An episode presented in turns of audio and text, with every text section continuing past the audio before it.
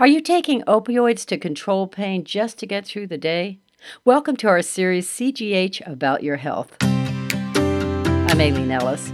I'm here today with Dr. Eric Kuhns, a family medicine doctor at CGH Medical Center Main Clinic. This podcast is called Opioids for Pain Management. Dr. Kuhns, we all know when we feel it, but what is pain? Pain is the body's way of telling you that there's some damage or potential damage ha- is happening, uh, and it, it alerts you to this and makes you pull your hand away from flame or avoid walking on an injured leg. Um, the pain starts in receptor cells found beneath the skin and, and other organs throughout the body. And when you're injured or sick for other reasons, these receptors send signals along nerve pathways to the spinal cord uh, and then there's a junction there, and these signals then get transmitted up uh, through the uh, spinal cord into the into the brain.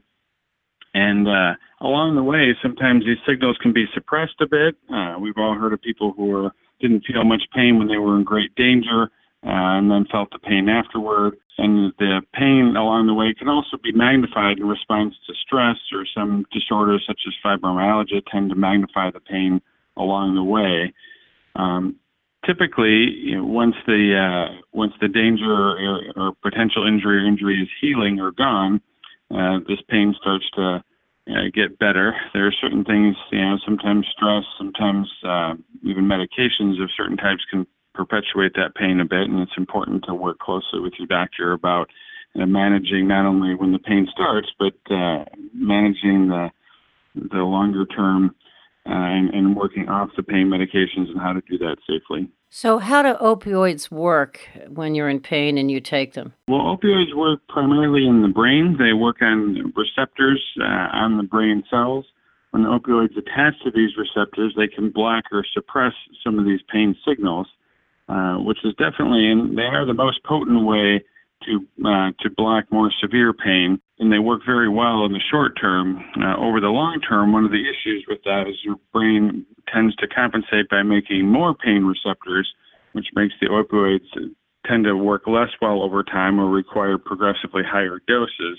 And this can be a danger in long term use. Separately, opioids can also work some on the pleasure centers of the brain and make you feel good or relaxed.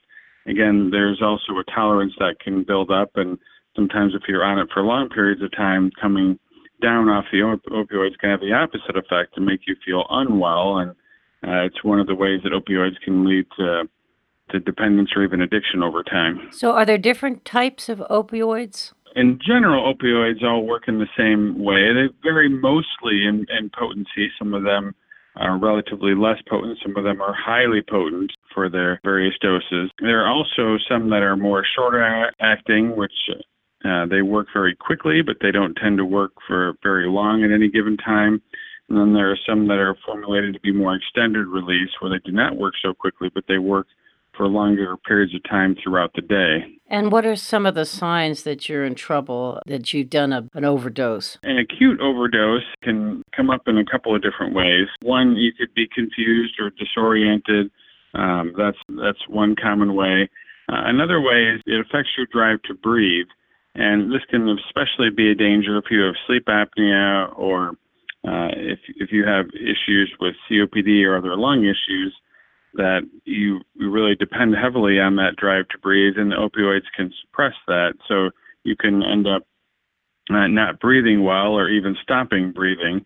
Because uh, unfortunately, although your brain gets used to a lot of the effects of opioids, uh, the the decrease in the respiratory suppression not not as much that an acute overdose over time, again, some of the coming down off of the opioids can be uh, very, very difficult in the moment and and lead to uh, behaviors that people uh, feel they must have another dose right as the other, or soon after the other one's gone, and it can lead them to change behaviors and affect their life in ways to work around the opioids.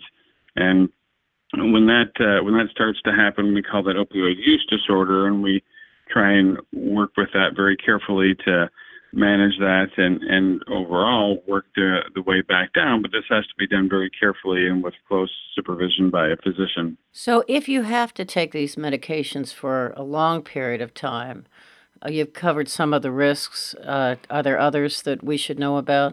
Uh, constipation is a very common side effect, especially over the longer term, and it can be severe. In fact, you know, I've had patients that have had uh, required surgery because they've, they've gotten so blocked up from opioids and constipation, they're unable to move, and uh, they've caused damage to the bowels from over distension and problems with blood flow because of the pressure from that stretching. So that uh, that can be a problem over time. Uh, again, the longer you use them, in general, the less well they work. Uh, your brain builds more receptors. You need bigger doses, and it uh, it becomes harder and harder to manage the pain. In long-term studies, people who, in general, who are on opioids at one year out have the same average level of pain uh, as if they had not uh, used opioids at all, even for the same chronic pain. But they they feel a little better when they're in, when they're on the opioid in the moment, and a little worse between doses. But on average, their their pain levels are not better than people with the same deal of amount of pain who were not on opioids uh, at one year out. So, how do you use opioids safely? The short answer is very carefully and in close concert with your physician. They're really best used in severe short acting pain um, or in end of life situations. There are certain situations that we're, we're stuck with no other good option except to use them long term, but this has to be done very carefully. Often you have to spend some time working your way down to kind of reset your tolerance um, and and then uh, restarting um, more aggressive dosing. This requires a fair amount of uh, work in close concert with your physician. Generally, this should not just be a maintenance-free sort of thing that you're always on the same dose, you know, forever. It should require some active supervision and and uh, and close coordination to make sure it's being done safely, and also make sure as you get older that these side effects are not more dangerous, that your lung function is still okay, you're not developing sleep apnea, because all those are are dangers um, that could you know, potentially be life threatening if they're not addressed. And what about alternatives if you're going to get off opioids or you're not going to use them in the first place? What do you recommend? Well, there's there's a, a large variety, and usually dealing with chronic pain like that is a series of trying to manage this in in many uh, many small ways.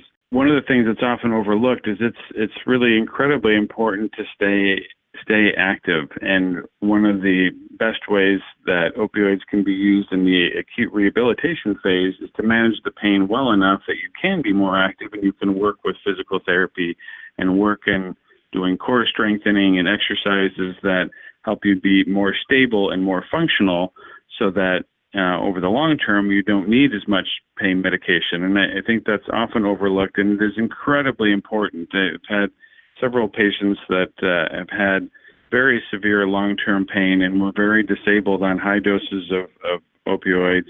And with a very focused and intensive effort to um, work at getting them stronger and moving again, uh, they've become much more functional and worked their way either entirely off uh, opioids or only using it at the limited times when they need to be extra active and, and it allows them to, to do that activity. In the acute phase, there's also there's a lot in the perioperative phase that there's nerve blocks and um, other uh, medications, even IV Tylenol, as silly as that sounds, seems to have a significant effect uh, if it's used right around the, the time of surgery and helping postoperative pain and limiting the amount of narcotics that are necessary after surgery. Um, over the long term, there are other medications that can be helpful.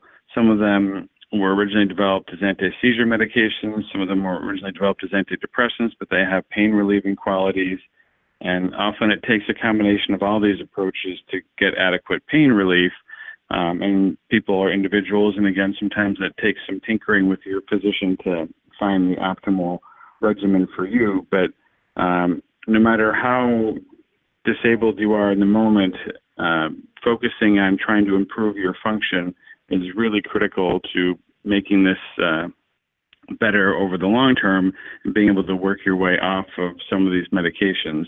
Is there anything else you'd like us to know? Certainly, opioids are, are very, uh, very big in the news these days. I think there's, you know, as with most things, there's truth on both sides. There, there is, there are times that opioids have been overused, sometimes with good intentions, sometimes not. Uh, but there's also uh, sometimes the, there's uh, too strong a line drawn that it's it's never appropriate, and you have to get off immediately. I don't think either of those things are are true at the level that they've been uh, advertised in the media, so to speak. But there is uh, some, as with most things, uh, you know, certainly a grain of truth to all of those things, and you, you, we need to be very conscious and very active about trying to manage this and being careful with it and investigating every other possible alternative. But there is definitely still a place where opioids still need to be used.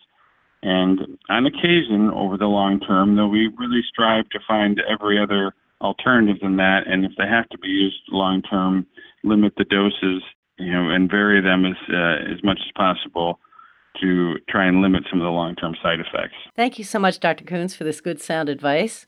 Dr. Eric Coons is a family medicine doctor at CGH Medical Center Main Clinic. I'm Aileen Ellis. Thanks for listening to this episode of CGH About Your Health. Head on over to our website at cghmc.com to get connected to one of our providers. And if you found this podcast helpful, please share it on your social media channels and be sure to check back soon for our next podcast. Thanks for listening.